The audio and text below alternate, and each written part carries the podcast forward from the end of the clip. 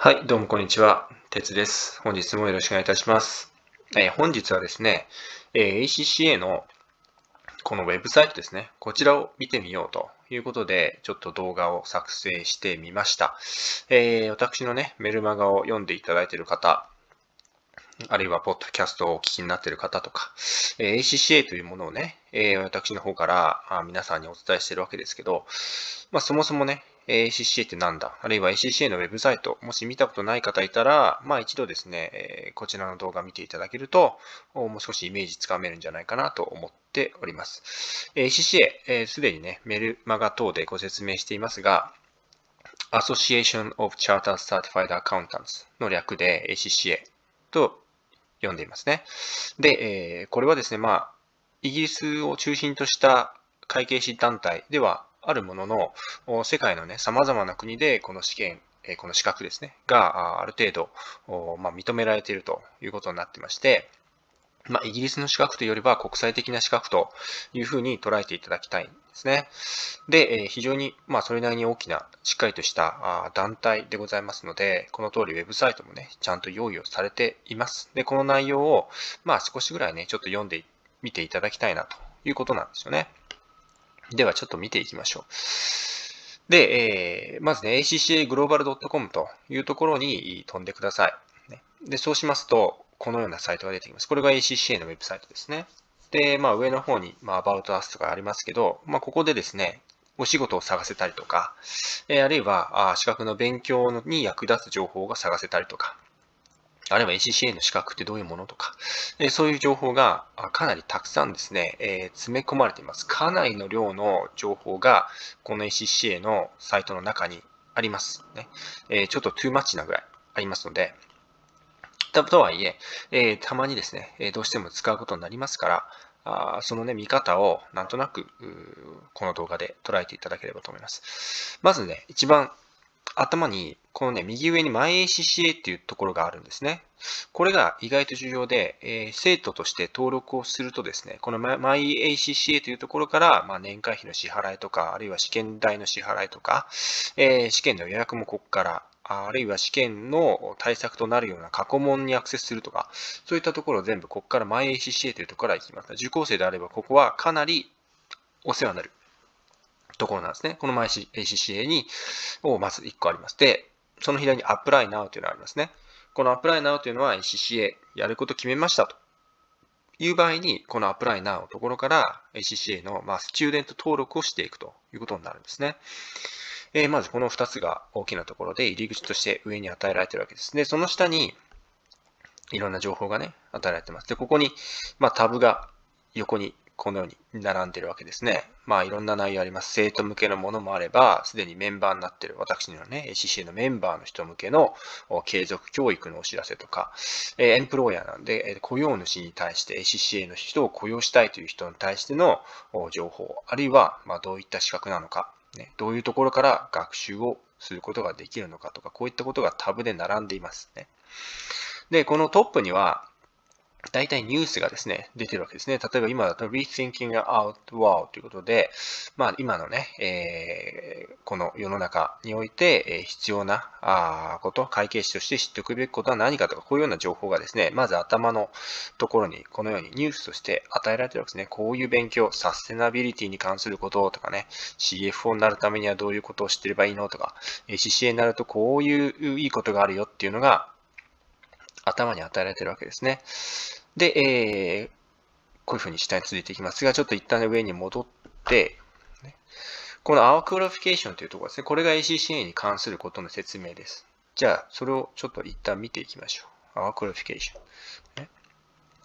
で、このような画面に行きますね。で、ここで、なぜ ACC を選ぶのか、ファイナンスにおけるキャリアとはどういうものか、みたいなものが並んでますね。じゃあ、一個ちょっとクリックしていきましょう。ACCA の生徒になるためにはどうすればいいですか？アプリケーションのところですね。ACCA を勉強するためには ACCA に対してアプリケーション、申請を送らないといけません。その際にドライバーライセンスとかパスポートとかね、こういったようなものを送って学歴の審査みたいなのを受けます。そのやり方がこのページに書かれています。Get Started というところをやると、自分の審査のところが始まっていきますね。お金を少し払って、生徒として登録されたら初めて、えー、試験を受けれるということになるんですね。で、why choose to study ACCA? まあ、こことかが結構重要ですね。なぜ ACC を選ぶのかということですね。そういったようなことが、まあ、書かれてくれています。work anywhere in the world. 世界中のどこへでも働けますよ。ねえ、今20万以上のメンバーがいますと。50万ぐらいの生徒がいますね。179カ国で勉強されてますよとか、こういうようなことが書かれてます。ね、で、 employer もいい employer に巡り合いますよ。 Big 4をはじめとしたあいいね、えー、会社が、えー、CC を選んでますよ。で、えー、勉強の仕方もね、いろんな勉強の仕方ができますよとかね。で、あとはこういった Oxford Brookes University とか、 University of London とか、こういうところで、えー、マスターとかと絡めながらね、えー、自分のキャリアを構築していくことができますよとかね。で、グローバルなネットワークに参加しましょうとかっていうのが書かれてますね。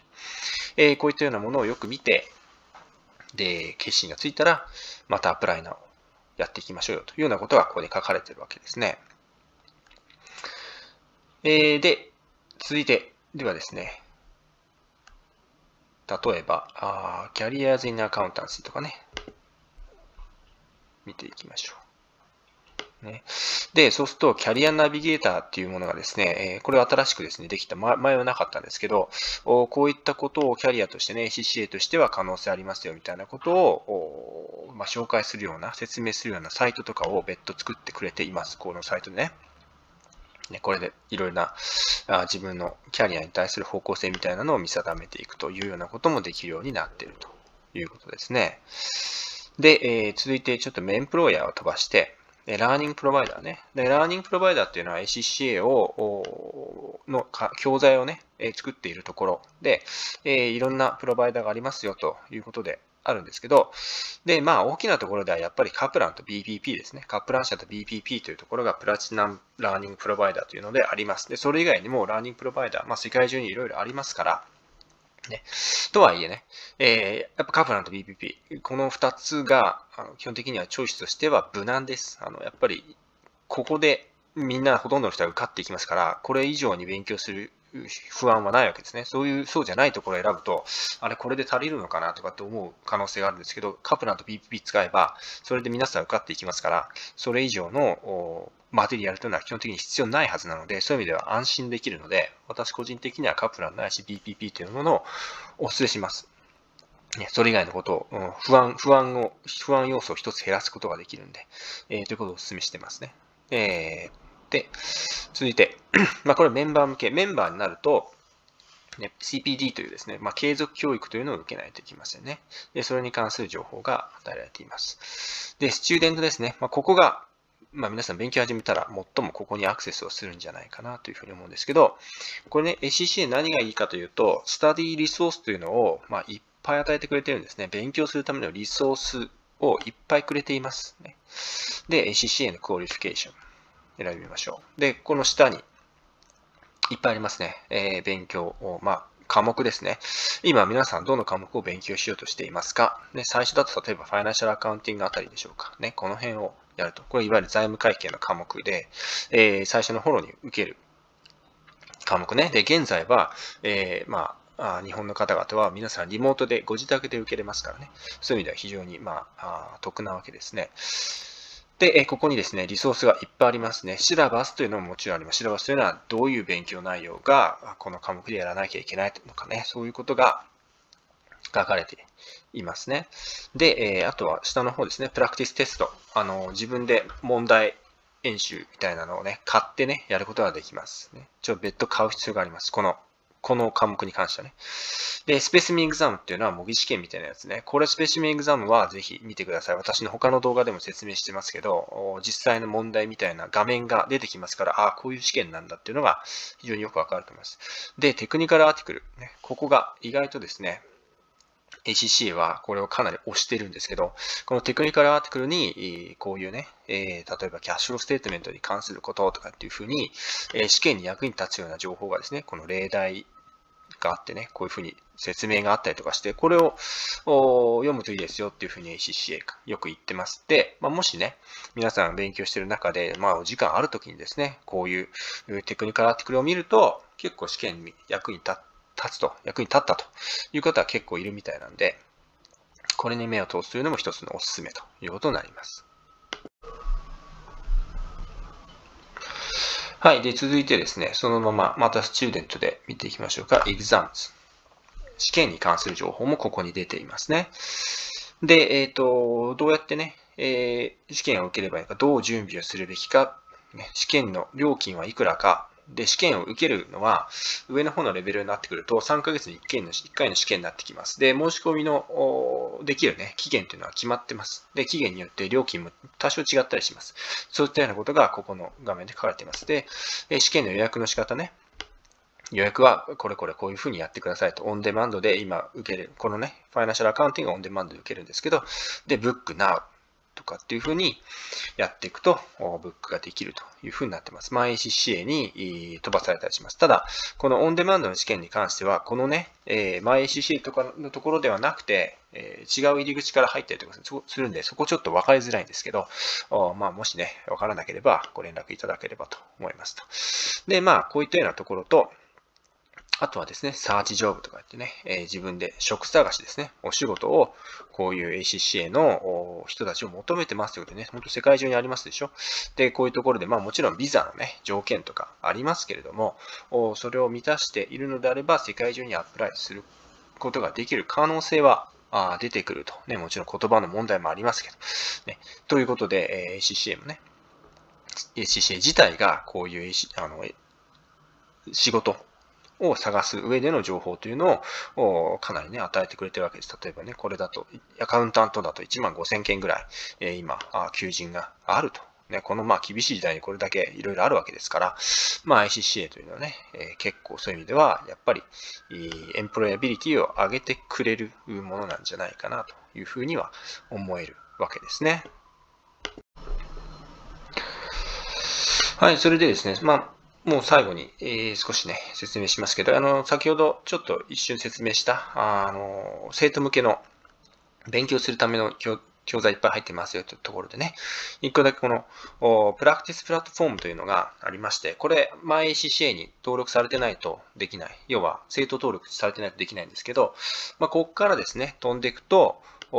またここにですね、かなりいろんなあ、ね、リソースが入ってるんですね。過去の過去問がたくさん格納されてますとかね、えー、練習問題が確認されてます。で、あとは模擬試験が格納されてますみたいなね。で、これをそれぞれこうやって自分でアサインしていって、えー、なんかこうやって見るとですね、